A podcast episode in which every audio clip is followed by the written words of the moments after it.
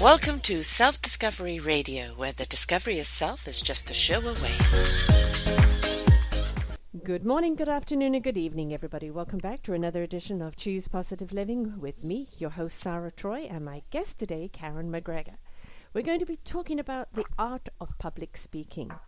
You know, some come by it naturally. They just have the gift. They can capture an audience. They can send out those wonderful vibrations. But some have to learn the skill, and especially if you're an entrepreneur. It doesn't matter if you have a good idea or if you have the best product in the world or the best service in the world. If you cannot relate it to other people in public speaking, nobody's going to know what you've got. And this is an art that you need to have if you're going to be an entrepreneur that's going to succeed, right? Any head of organization or anything you want to do out there, that art of public speaking, whether it's in the elevator or up on stage, is something that's imperative for the success of anything that you want to do. Now, Karen has got it down. Not only is she gifted at it, I think she comes by it completely naturally, but she's also honed in the skills of exactly what makes somebody a really, really good public speaker and helps the entrepreneur kind of present themselves in a way that really is going to kind of make them excel in life. She's a best-selling author, how to make money speaking. And yes, folks, you can actually make money speaking on speaking engagements, and how to triple your income through speaking by having prospective clients say yes to your offer long before you ever sell anything. I always say, if you need to sell anything in your life, the first person you have to sell is yourself. If people aren't buying you, they're not going to be interested in anything that you have. So let's dive into her mind, pick away at the brain, and find out all those wonderful tips that you're going to need in order to be the best that you can be at public speaking. Welcome to the show, Karen. Thank you so much for having me here, Sarah.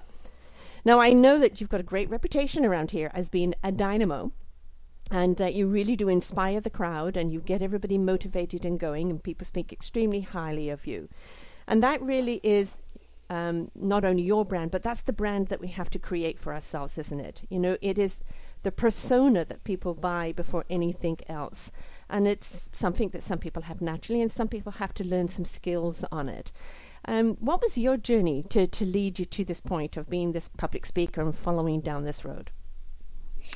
Well, there were a few significant points along my journey, and the first one was the pain and challenge of being a good speaker and not being able to make a living at it.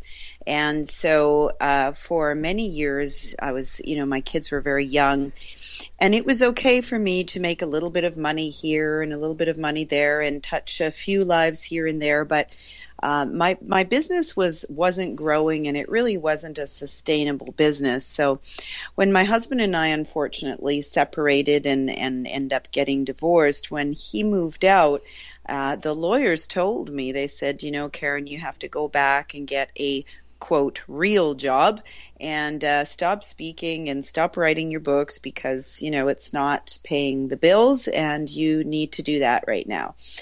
So at the time that they said it, I felt extremely upset with them. Now looking back, of course, I know they had their best interests in mind for me, but really I was an entrepreneur at heart, and so it broke my heart to hear those words. And fortunately, at the same time, I had an opportunity to speak in front of 3,000 people, and I was one of two local speakers, and the rest of the speakers were very well-known, globally impactful people like Deepak Chopra, David Wolfe with nutrition, and Adam Dream Healer McLeod, who was very well-known for his healing since he was 12 years old. So there were a lot of people that I aspired to be like in my own speaking. And so I straight away hired a coach to help me to get even better at my presentation skills. And at that time, I was already fairly adept at public speaking. So fast forward 6 months later, the big day came, and I thought, this is my big break. My divorce has pretty much been finalized, and this would really help me and my business as well as the thousands of people that are going to show up. And the talk went really well, and it was very well received. I had lots of hugs and praise, and people saying that they really got a lot of meaning out of the message.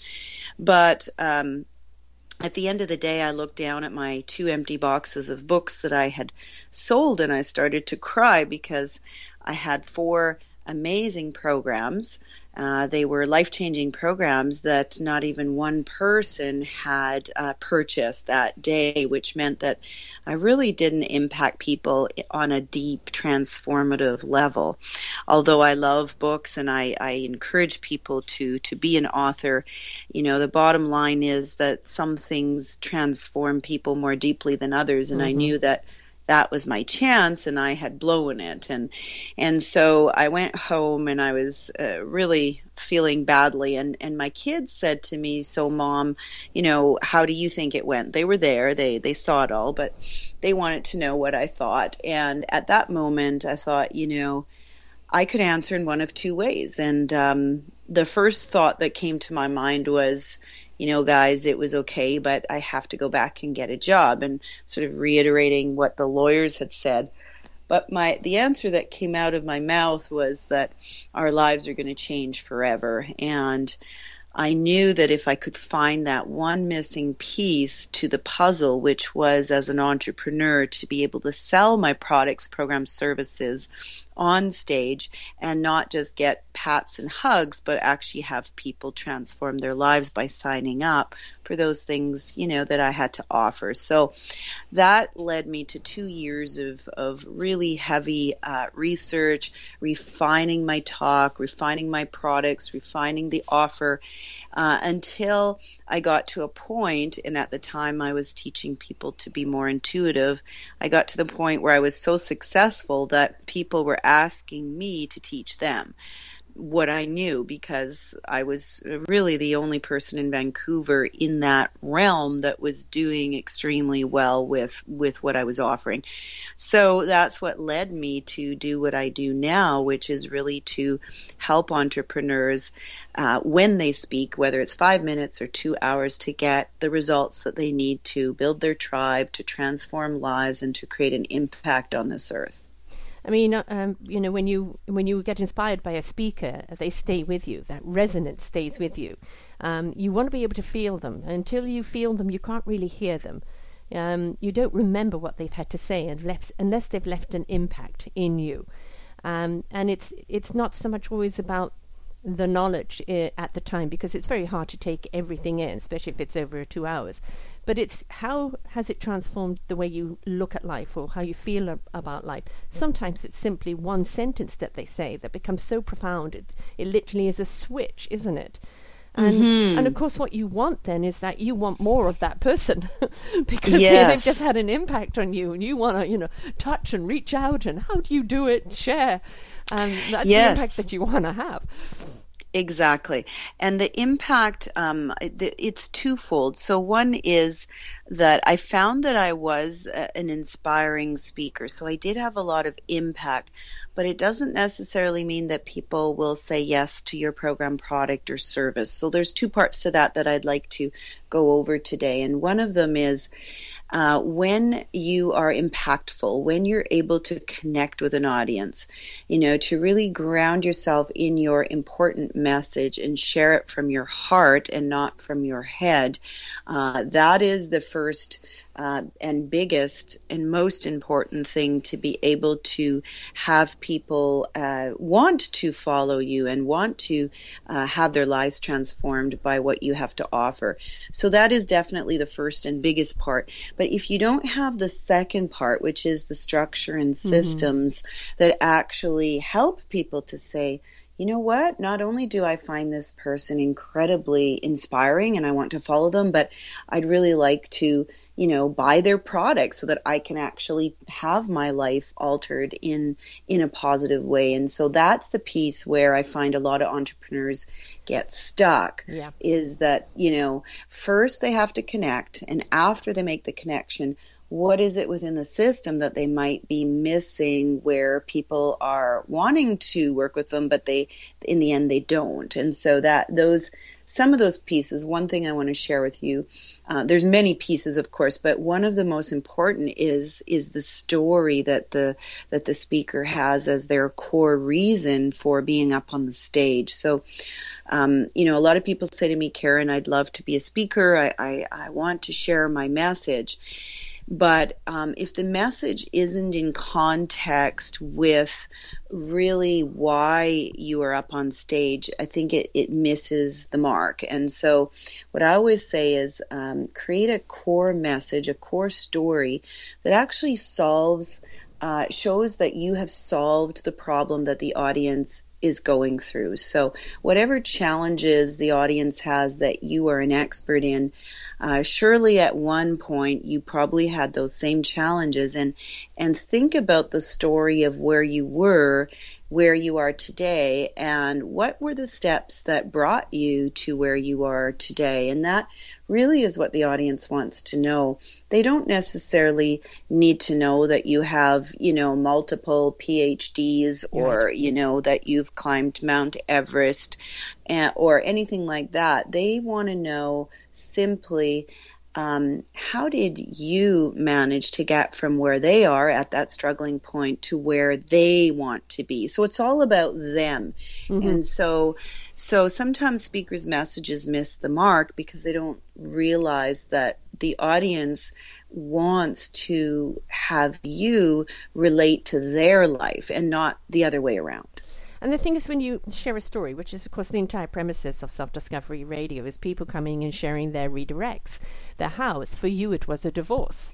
You knew you liked to write and to speak, but obviously it was something you just kind of delved into and didn't take it seriously until it was, well, it's a make or break. Are you going to have a career out of this? Or are you going to get, quote, quote, the real job, which I laugh at. Again, motherhood is a real job for a start, and everything else you're doing was a real job. But yeah, that's another story. But, people are inspired by the pain people have been through, the struggles people have been through, the things they've had to overcome. But the point is they've overcome them. How did they overcome them? Now they share those tools and how they overcame them. And they invite other people to be a participant in those tools. And that, I think, is where a lot of people, especially kind of, let's just call it the new age way of looking at life, which is the holistic way, the naturopath, the yoga, the mindset. A lot of people speak from their heart and their soul and the great knowledge, but they don't know how to bring the business into it, the selling point into it, and they inspire, but they kind of get a little apologetic on, well, I have a program for you, I have products for you, you've just inspired all these people, and now you don't know how to kind of close the sale. Yes. And that piece, really, one of the things that I tell speakers over and over is that if you are nervous about selling, or you have, maybe some past bad experiences, so you're a bit hesitant to learn how to do that. I always say that my approach is that if you create the talk properly, people are already over the line in terms of, whether or not they want to even listen to this offer. Because I'll give an example. We just had a 3-day program. We just finished it yesterday, Rock the Stage. And the people that really are truly interested in working further with me, already on the second day in the morning, they're asking me about what I have to offer, if I have any private time sessions. They want to start booking with me before they've ever heard anything that I have to offer. They're already asking me for information about what I have to offer. And so that shows that, you don't have to be so uptight. I mean, it is important, obviously, to learn the structure of an offer and what makes a good offer. But for me, the piece around selling that's even more important is Are they along with you, you know, halfway through your talk or three-quarters of the way through their talk? Do they want to learn more from you? Are they engaged? Are they trusting you? Do they see you as an awesome expert? And then when you actually get to the offer, it doesn't feel like it's separate from the talk because now you've got their full attention. It's the soft sell, isn't it? I think it is. People have been so inundated with what I call the sugar highs. You know, the big arenas and the rah rah rah, and they're getting everybody, stoked up. And then on your way out the door, there's somebody selling this program and that program and that program, and then people go home all so excited, and they suddenly see their Visa bill, and they spent $1,500 on a program, and they go flunk. Or they keep going back, again and again and again because it's a sugar high, and there isn't the content, there isn't the tools. I think the soft sell of I want to buy from you first and foremost because I believe in you. And if you can't be believed in, why would I want to go to you? And exactly. Making yourself believable is really the key, isn't it? It really is. And, I talk a lot about in a lot of talks, one of the fears that beginning speakers and even seasoned speakers have is that they're going to give too much information, and therefore the person will say, oh, okay, I learned what I need to learn, and go home and not purchase anything. And so what I always say to that is that you want to give them one or two of your steps, deep information on those steps. And everybody has a system. They may not know it yet, but even people who are in, what I would call the spiritual realm or the new age realm, everyone, if you really look at what you are teaching or the product that you have to offer, it does have a system to it. And if you can figure that out, it's a lot easier to be able to get up on stage and say, okay, I'm going to offer you the first 2 steps of 7 steps, or I'm going to give you 2 pieces or 3 pieces of this puzzle that, that I teach people in a longer program. And when they see the depth of your knowledge and they understand the depth of your wisdom, you're right, Sarah, they are far more likely to actually buy from you. And that piece, without that, just like you said, you see a lot of people racing to the back of the room, but it's built on false motivation and very shallow sort of tricks that I personally would never use. I know someone asked me yesterday in Rock the Stage, what are your tricks for helping people to, say yes? And I say, well, first of all, they're not tricks. Right. Let's get that out of our head completely, right? Yeah. I said, if you can look at it more like, how can I invite people in a way that they know in their heart that I'm the right expert for them, or I'm the right person to serve them? That's where you want to put your emphasis on, because by doing that, you will have a better quality client who's not rushing to the back because they, they've sort of had this been slicked over, so to speak. But it's a better quality client because they're actually discerning and they're saying, you know what, I like this person to teach me to be able to do X, Y, Z, So I think we attract better clients when we approach selling with that emphasis of serving first and foremost, and that never be afraid of sharing too much. The thing is, you want to share in depth a little bit of your process. So if your process takes 3 days, or it's a service that takes 10 weeks for you and the person to complete together, or it's a group program, or whatever it is, a package of products. But essentially what you're doing is saying, I am an expert, I'm going to show you the foundation, and then if you want to continue with me, there are a number of other steps. Exactly. And, sometimes I was a True Colors expert for a while.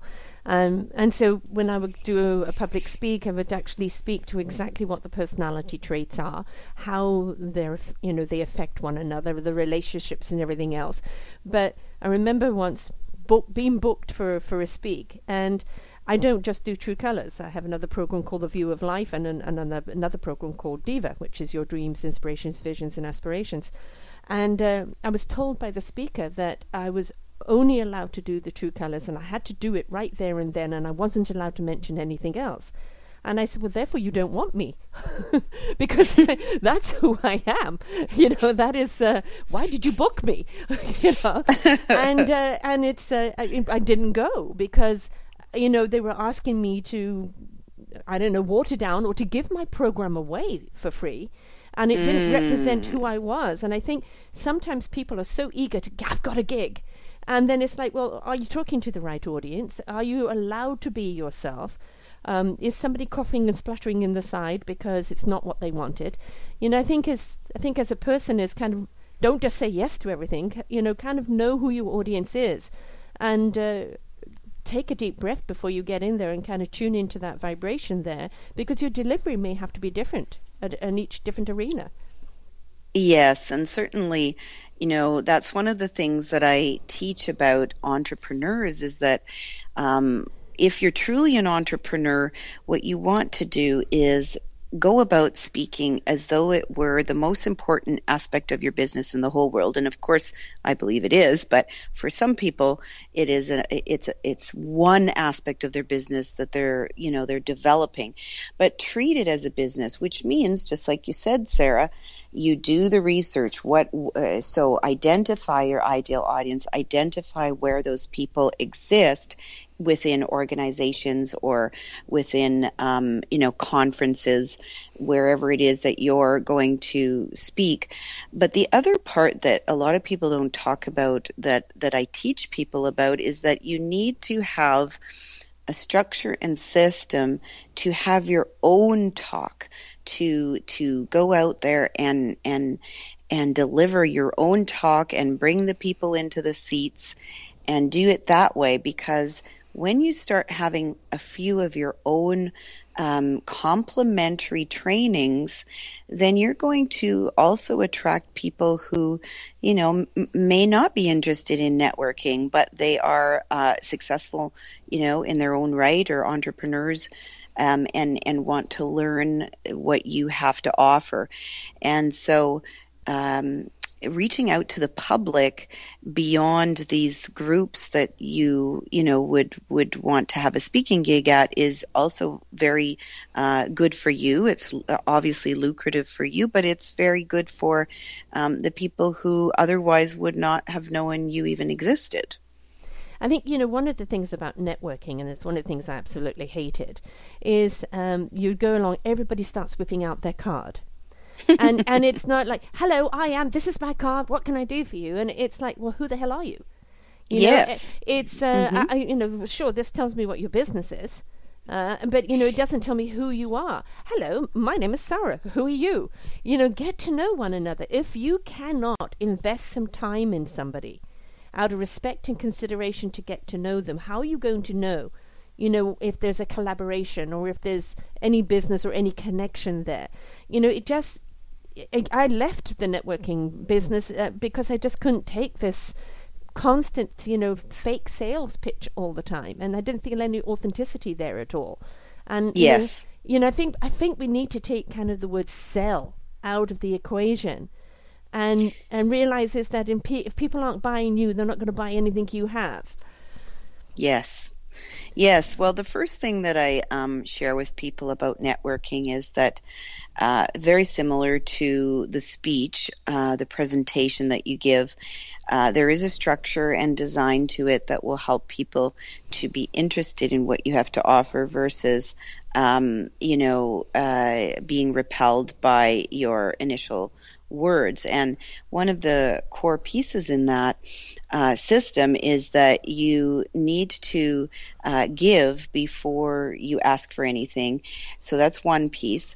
And so I always say to speakers, always have something free to offer to a group when you are speaking for 20 minutes or less at an organization, or if it's 5 minutes or 2 minutes.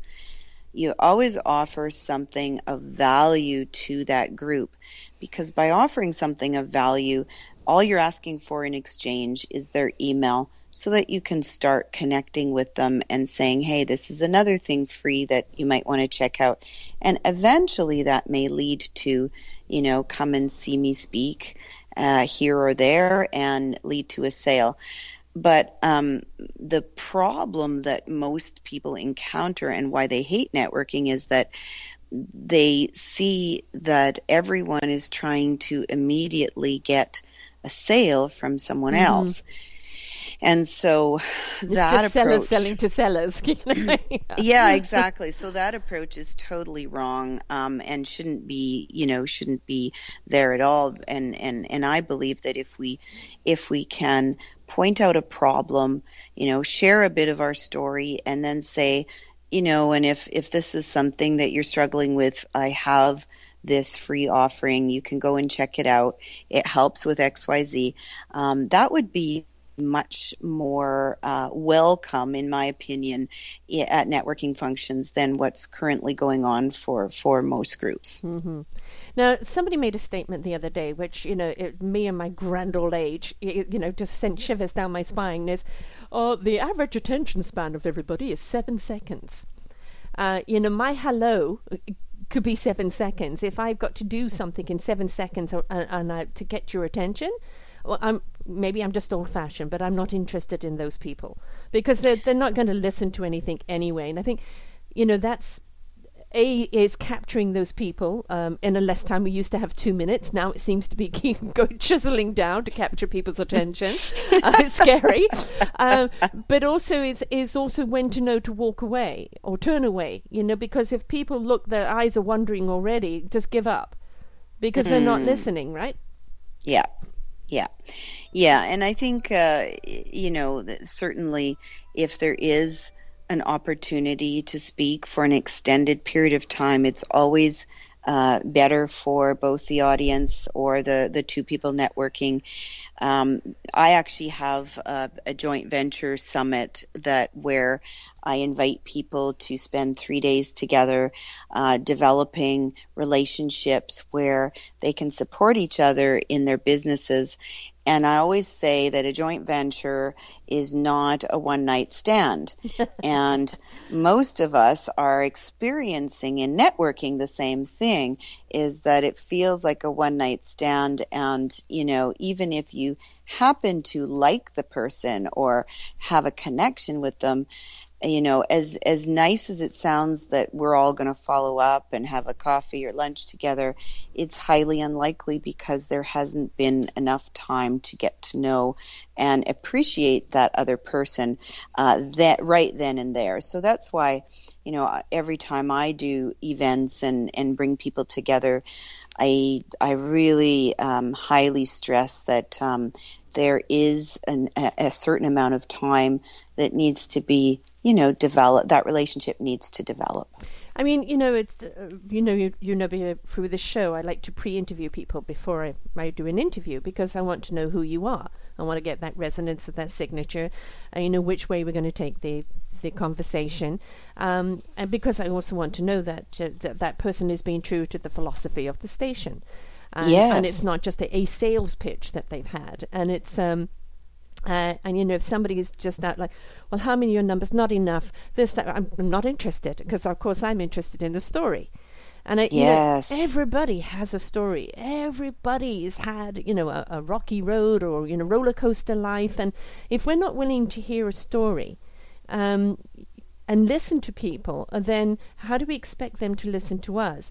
And I find if you allow a person to tell their story, and I'm not talking about somebody who goes on and on and on, but shares a story, make them feel safe enough to share their story, you will find at the end of that story that you've got a solution for them.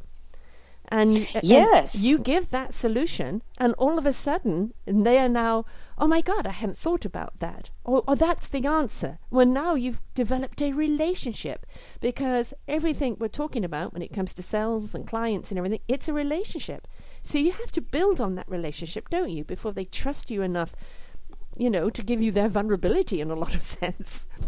Yes, and I always say, Sarah, that that story is the first thing that I ask people when I'm talking to them is, so what's your story? What brought you to the place that you're at today?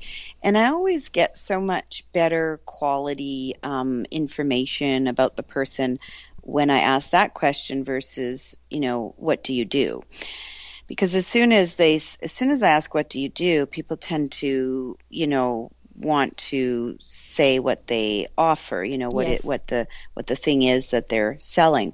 But if I ask them first about how they came to where they're at, it gives me a really good indication of, whether I might want to continue the relationship, joint venture, whether, I have some way of helping them.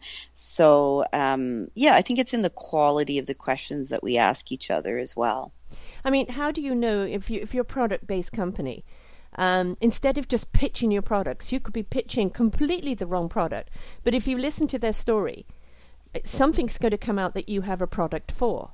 Oh, you have this problem. Do you know I've got this great product that's had wonderful results for that issue? Well, now you're actually speaking to their issue, and you're not trying to just pitch something on them that they have no need for. Yes, definitely.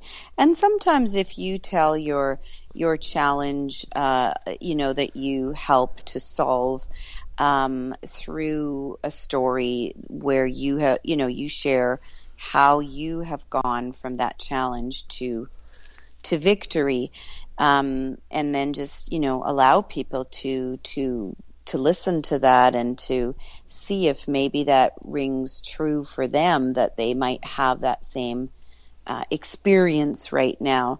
That's a good way to invite people to just ask and inquire a little bit more versus, telling them, okay, so here's our next step. I can serve you right away, because too many people move too quickly through the sales process and then get a no when they would have got an obvious yes had they taken their time.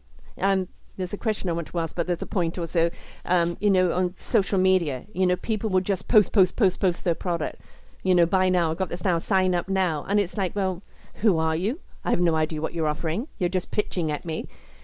How about following somebody's conversation? How about saying, okay, I hear you. I know somebody with that problem, or I've had that problem. This is the product I use, or this is the thing. It's the same as what we're doing with networking out there. We're networking on social media. And, just take the time to form relationships through that, because it builds a trust. And then people will reach out to you if you show that you care enough to read what they've written and interact. Interaction, I think, is something that's so missing nowadays. It just, it's not about the pitching, it's the interaction, isn't it? And just to reiterate why, getting back to the importance of speaking is, many people get discouraged and they say, I don't have time to be on social media. I don't have time to go network. And a lot of the reality of that is if you can speak, if you can get out there and speak, not only are you interacting with the people you're networking with before you get up and speak, but then you have your chance to speak, sometimes for up to a whole hour. So it really leverages your time. So somebody like me, I've got, I'm a single mom. I have 2 teenage boys. I'm in the sandwich generation. I'm taking care of my mother, who lives downstairs in her own suite. And I run my own business. I don't have any partners. So, I need to leverage my time, and the best way to do that is to be able to speak to groups. Yes, I still network, but I don't have the time that a lot of other people do to do that. So I just think that speaking is one of the best ways to actually, get in there and be able to leverage your time. Now, one of the mistakes I think that we see, and if this was an old format, people would get up and do a presentation, the slides in the background, and then, the points, the this and that. And I find that in a lot of ways that sends people to sleep. If you're going to use slides, use something that kind of shows, I think, more of a result rather than the product. Yes. Something inspirational, you feel like this. But, once I've dealt with you, you're going to feel like this, and show a picture and not go step by step and what your product does and this and that, because I find that that's the old passé way, and it sends people to sleep. If mm-hmm. they want to know more information, they can ask you, or you can hand something out, or then go to your website. But I think it's more about what are the results of what you're speaking about, and having visuals behind there that shows results orientated rather. What do you think to that? Well, I think it really depends on the amount of time that you have. So if you've got, 20 minutes, you really want to give them deep information that shows them the potential result through that valuable information to solve the problem at hand. So whenever you're speaking, you always want to be able to show them that you have the capacity to help them solve that problem, and therefore that is the number one goal in any talk, is to show them that you can indeed solve that problem, which is obviously what you were referring to, that it's results orientated. However, there's no boringness in the actual offer itself if you have created mm-hmm. An amazing talk that shows them, wow, I can get results by doing this, and shows them maybe some results that you have with your clients, but in a story fashion, not in a here's my list of clients fashion, but more in the form of a story plus your own story. So there's a lot of factors that go into people being interested in your offer, but when people create that offer too soon, that is the biggest problem. Mm-hmm. A lot of people are going in, for 15, 20, 30 minute talk and trying to sell something, and that's totally the wrong approach. So giving something for free in exchange for an email is a very good way to do it if someone's genuinely interested. But the entire offer actually, Sarah, can be presented in a longer talk, like a 60 or a 90 minute talk. But again, it should be focused on what results they're going to get versus what what the features are of the product. The other thing too is about, don't go up there and read your entire speech. Right? There's a difference between reading everything you've written down and then actually, owning your words and speaking out to people authentically. Because I think if you're reading every word, very few people can read it and deliver it, like actors can, because they're used to doing that. But when somebody's just reading something instead of speaking that information from that authentic space, I think there's a very big difference there.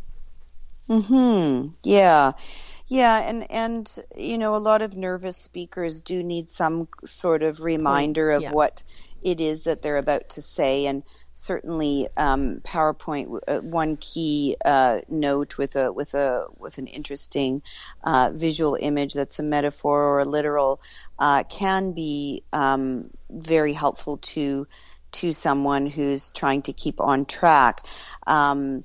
But certainly, the reading of a script generally tends to disconnect people mm-hmm. from the person at the front of the room.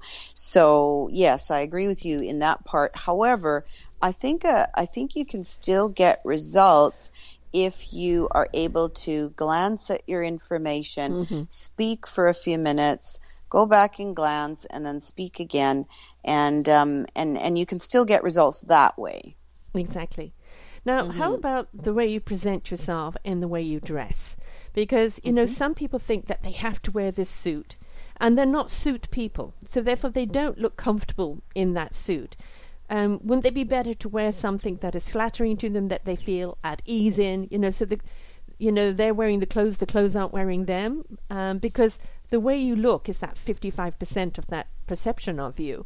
And I think that sometimes people go in and think that they've got to look, you know, nobody's going to take me seriously unless I'm wearing a suit.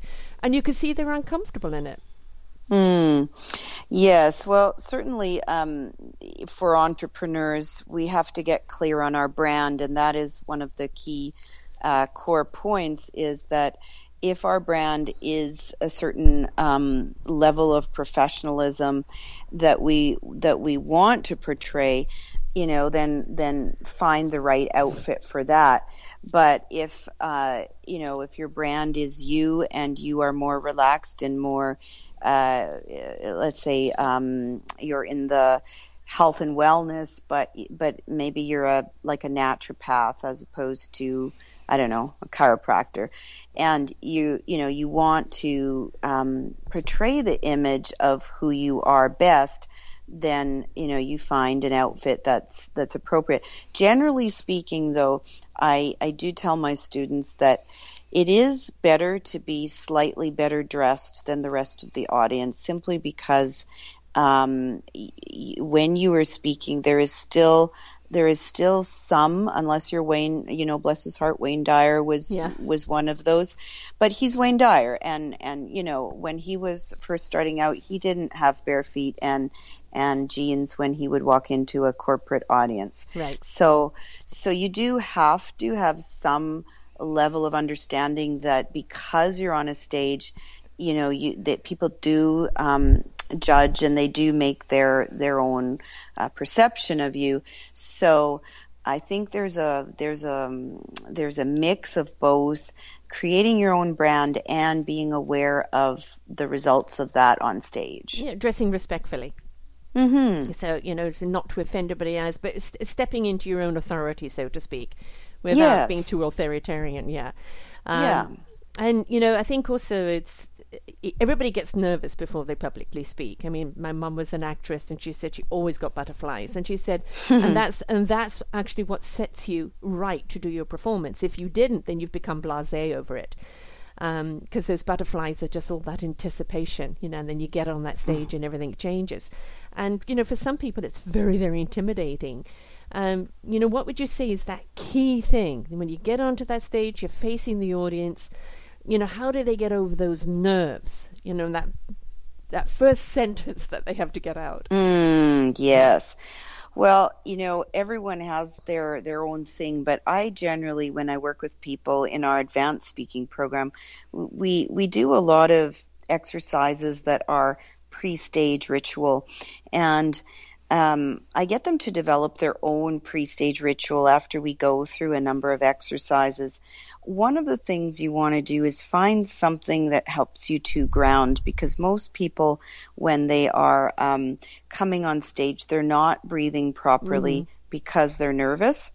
And so some sort of exercise around breath that really gets the speaker back into their body is extremely helpful. Other things like exercise, not vigorous right before, but let's say 2 hours before, some vigorous exercise, and then, you know, 15 minutes before, pacing up and down a hallway and shaking off some of the nerves and getting back. Again, it's all about getting back into your body, breathing, and having that sense of being here now versus, you know, your thoughts can take you to a different realm, which you know is not healthy for you when you get onto stage. So that's one thing. And then the other thing is, depending on the size of the audience, you can look at one supportive person in the beginning when you're first starting to speak, and just focus your attention on that person so that you can relax into what you are saying. Yeah, and don't try and assume what people want from you. Go in and be who you are, because that's what people really want. That's what, you know, again, they got to buy from you, is if you're comfortable with who you are and what you're saying, if you sound like you believe in it, they're going to believe in it. So don't ever go kind of in apology or think, well, I think this audience is all wearing suits, so therefore I've got to change my dialogue. You know, it isn't. Go in and be yourself, because that's the only person you should be. Absolutely. Yep. Good point. I mean, public speaking is a lot like acting in a lot of ways, isn't it? It's the stage presence, the pauses. We talk about radio, we talk about TV, we talk about stage. The delivery is always different. The way you speak, your voice has to have a little higher octave if you're on a stage in front of an arena. All of these tools are something that, if you have in your arsenal, just kind of helps with that confidence that no matter if you're in an intimate arena or a big arena, you can adapt because you know what to do. Mm-hmm. Yes, and I think the first thing is that people, when they're first starting, not to think about too much of this at once, because it really does throw off your genuine, authentic self if you're thinking about too many things at the same time. So developing each skill individually and then adding on to it once you have really integrated one skill, you can move to another skill. So as an example, I would never try to have someone develop, new voice techniques at the same time as they're working on their body language and their movement on stage, because it's just it just won't work. They have to work on one at a time. Yeah, master one before the other. Mm-hmm. And would you suggest that people start off with the smaller groups, just even, within the house to a few friends and build up from there, rather than, I've just landed this great gig and it's big, and then they suddenly get there and they're not prepared and it's like, oh my God. Yeah, most people, I mean, it's unusual, but it does happen where someone will get a big gig and they're not a speaker. Mm-hmm. But for most of us, we will start with small groups, because most organizers are not going to put somebody on a big stage that hasn't been on a stage before. Mm-hmm. So I think you can relax into knowing that, you can start with your small groups, get really grounded with them, then start increasing the size from there. But the other thing is that you may find yourself more nervous in front of a small group than a big group. Not everybody is the same. Right. So if you find that you're more nervous with a small group, chances are that, there's a lot of old tapes playing in your head that say, oh my goodness, I'm going to be rejected. This person sitting in front of me isn't going to like what I have to say. And so a lot of those tapes replay in our head. That's why some people are more nervous in front of a small group, because now it's that intimacy, it's that connection. You can't really, your eyes can't escape that small group, and therefore it demands more intimacy. So the less comfortable you are with intimacy, those small groups will seem very frightening to you. So part of speaking is definitely personal development and working through some of our old belief systems, healing some of that, some of those things that stop us from creating natural connection and intimacy in any aspect of our life. That shows up on stage. Exactly. Yes. I mean, you literally are under the spotlight. I know in my practice, when I'm working with people as a spiritual counselor, I get them to video themselves in front of the mirror. Of course, in the computer, you can do it where you can do a video spot and have a conversation with self. And not only, it's an honest, earnest to earnest, eyeball to eyeball. And your reflection is looking back at you, and it's telling you whether it believes you or not, right? Because you can't fool yourself. And mm-hmm. And I think also kind of playing it back and watching it back and watching your mannerisms. I'm one of these people that my eyes are inclined to go everywhere. And watching the way you other people are going to see you. And that kind of is a good practice just to see how you speak, what your little idiosyncrasies are. Do you sound earnest, or are you kind of pulling the wool over your own eyes? Would you say that's a good practice or not? Mm-hmm. I think so, and especially if people feel ready for the next step, I always say that speaking to a teddy bear or something is a really good first step, because you got to practice looking into the eyes of something that doesn't, trigger any old wounds or memories. So it's good to start there and and do that. But then, you know, real people and the mirror are a completely different thing, because now we've got, you know, those old perspectives and wounds and things, and those come up, and it makes it more uncomfortable for us. But those are the next stages that obviously need to happen in order to become more powerful. So I always say, you know, start very easy on yourself and then go to more and more challenging, you know, exercises. You know, I'm a big follower of Don Rue's Four Agreements, and I think that this is probably something really apropos to public speaking. You know, speak your word with integrity. Yes. Don't go and speak to what you assume people want to hear. Always speak from your authentic self. Don't take things personally. If somebody doesn't like what you're saying, it's their issue, not yours. Never assume, because ask. You don't know if you're speaking to an issue or you've triggered something in somebody, so ask. And do your very best, measured by your own integrity, not somebody else's judgment. And I think, you know, when you're going to have public speaking, there's always going to be somebody that's going to disagree with you, or somebody who doesn't like it. And if they come up and in your face, don't take it personally. You don't know what you've triggered in them. You don't know what's going on in them. And you certainly don't have to take it. If you know you've done your best, you've been authentic, you've spoken your truth, that's all you need to own. Absolutely. I agree with you, Sarah, 100%. And, you know, in all my years of public speaking, I have never had anyone come up and, you know, start arguing with me. Sure, people have different opinions, and, you know, they think their own thing.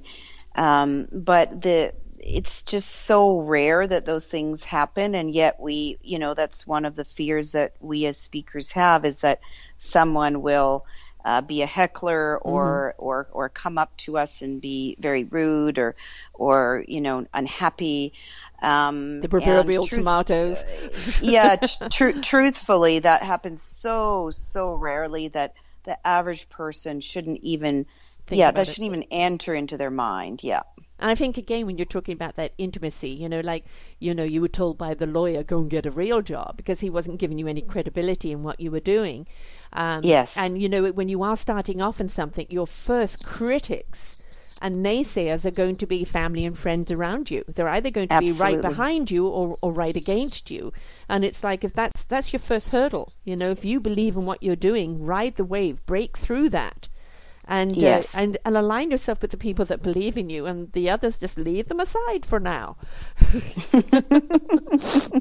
Absolutely.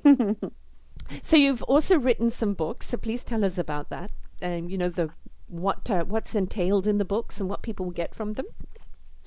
Sure. Well, I have a lot of people in our current mastermind for our speaking programs who are interested in developing their business. So my book that I originally wrote was about 37 entrepreneurs who have talked to me about their success practices and what it takes to be successful as an entrepreneur. And that was something that really was the very first 10 years ago introduction to high-level entrepreneurs and how they think and how they work, and so that book, Sculpting the Business Body: Strategies and Stories from Top Entrepreneurs, was my first book. And as I was going through my divorce and going through that transition that I spoke of earlier, I wrote my second book called The Madonna Code, which is really about women coming into their own power through their heart, and not necessarily trying to solve the world's problems and their own simply through intellect and reasoning and analytical skills. So that one really resonated with the women in my tribe, because as speakers, you know, so often we're told just to, you know, come from that place of more of being having male characteristics, which are very, you know, action oriented and analytical and let's, you know, do this. But to have the other side, the feminine side, is really important as well. So that is like coming from the heart, being more receptive to everything that happens for your clients and for you, being open, having that loving, nurturing aspect is equally as important as the systems and the structures. So, so those are my two books. And of course, you train people. I mean, I can totally see this. You get, Olympian athletes, their entire life has been on sports, and now they kind of get endorsements and they've got to learn to public speak. And, and some of them, you can see that they haven't had any training and they're just stumbling over their tongue. And, or you've got the health gurus that suddenly have come into the light, or the elite artists, the musicians especially, because, they taught music, but they're not necessarily a language they can relate. And of course, real estate, because, my ex was in real estate and no number of people in it. And again, it's not about the sale. It's about how to make people feel good in a home, yes, because it's right. About, does this home feel like it, envelops me? And it's not about, well, buy now, and it's a technique, isn't it? Because it's, again, it comes back to bringing your personal self to invite other people to share their personal selves. So yes. I imagine this would be a lot of fun working with these people. It certainly is, because every person that I work with is already well developed in a certain area. They have expertise, and those expertise are really important to their tribe. But being able to relay those expertise in a way that now, they have their product or program and people can follow them. That's a different skill set than simply being, really good at what they do in their business or in their career. I mean, you certainly see this with a lot of actors. The movie comes out, they've played a brilliant role, and then now they're being interviewed, and the shoulders are shrugged, they're kind of doubled up, in the and that, like, there's nothing coming from them, and you go, oh my god, nothing relates to the character you've just played. It's like you could just see, give me a hole to be swallowed up in, but they can get in front of a camera and they can do this and that, but when they get in front of like what they perceive as the public, they disappear. Yes. Yeah, indeed, that happens so often. And I think it's because we're trained in a certain capacity and role. As an example, I work with really high-end salespeople who sell one-on-one magically and have huge conversion numbers for their company or for their business. But yet, it's really difficult for them to get up on stage and speak and get results that way. So definitely, it's a different skill set and different mindset, and so they have to sort of unlearn and be open to what works on stage. Yeah, you might be brilliant in the boardroom, but yes, it's a different audience when you've got a crowd in front of you.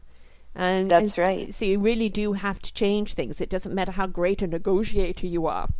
You're now negotiating Absolutely. A different skill. So it is truly an art, isn't it? Public speaking is a divine art. It sure is, and it's one that can be learned if people are persistent and really committed to the process. And quite honestly, if you are in business for yourself, which they say 55% of entrepreneurial businesses are women, around the world, and we're also looking at, we've totted the 55% of all businesses are entrepreneurial now around the world, and women are inclined to kind of share from the heart, and this is what I think kind of warms to people. I think this is why we're seeing this other trend is like, speak to what you believe in and invite me to believe in it, as opposed to the rah-rah, sell me something. And I think this is why we're seeing this kind of trend completely change, is that I want to believe what you're selling, but tell it to me from the heart. Do you believe exactly. in it? That's so, right. So I mean, I think anybody, you deal a lot with coaches, and a lot of coaches, one of the mistakes they make, they may have a brilliant program, but as if the first thing out of their mouth is their program, and mm-hmm. And it's, I say it over and over again, I'm not going to buy a thing from you until I buy you. And if I believe right. in you and your story, then I'm interested in what you have to sell. And I think people have got to get that into their head. Take the word sell out of your vocabulary and rather look about inspiring people to mm-hmm. buy from you. That's right. There's a process involved for sure, and people are skipping over it. Yeah, exactly. It's a new world out there, isn't it? It's changed quite considerably. Well, and I think it's a good thing that because there's so much information out there and so many offers, we need to get back to relationship-based business, because otherwise we're going to lose out on really, truly the ideal clients, the ones that really will use our product and take into consideration, why they need it, and be more discerning. And I think it's better for everyone all around if there is a relationship before there's a sale. Exactly. 100% agree with you on that. And you actually don't know if whatever product they have or service they have is a fit. Especially if you're going to be working with that person one-on-one or, within a group, if you're not comfortable with them, you're not going to learn anything from them. And, no. There isn't a kind of a one size that fits all. Sometimes you may have to go and listen to a few people before you find that person that you really feel a connection to. So, that's also part of the person who's looking for something. Go and listen to a number of people. See who inspires you. Because then that person is speaking to your heart and soul. Now you're actually able to learn something from them. Absolutely. Thank you. So please tell us a little bit about your programs, how people can get hold of you, what they can expect, et cetera, et cetera.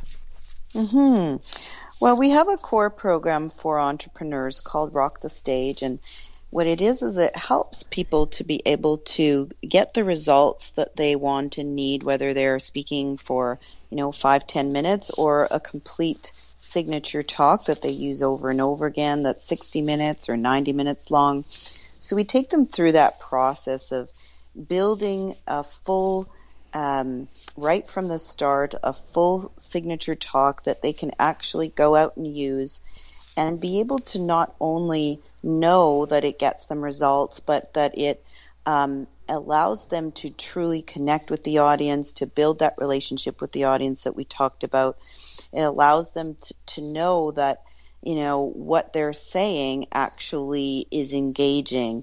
It connects them to the audience. Mm-hmm. And so there's just basically 3 parts to it that give it the holistic approach that is necessary when a speaker is looking to get those results. So we help them to get it down so they get the entire thing done. We help them to deliver it in a way that is heartfelt and deeply connected to the audience. And then we help them to discover the next step, which would be how to book that talk, how to get the speaking engagements, how to, get the gigs that they want to get, the right ones that we talked about earlier, not just any, but the right ones. And so those 3 parts comprise the 3-day program. So if anyone's interested, I can have a session with you around discussion of that or, a brief consultation of 15 minutes. Happy to do that on my number, which is 604-833-3073. And my assistant can set that up for you, and I'll be happy to talk about that further.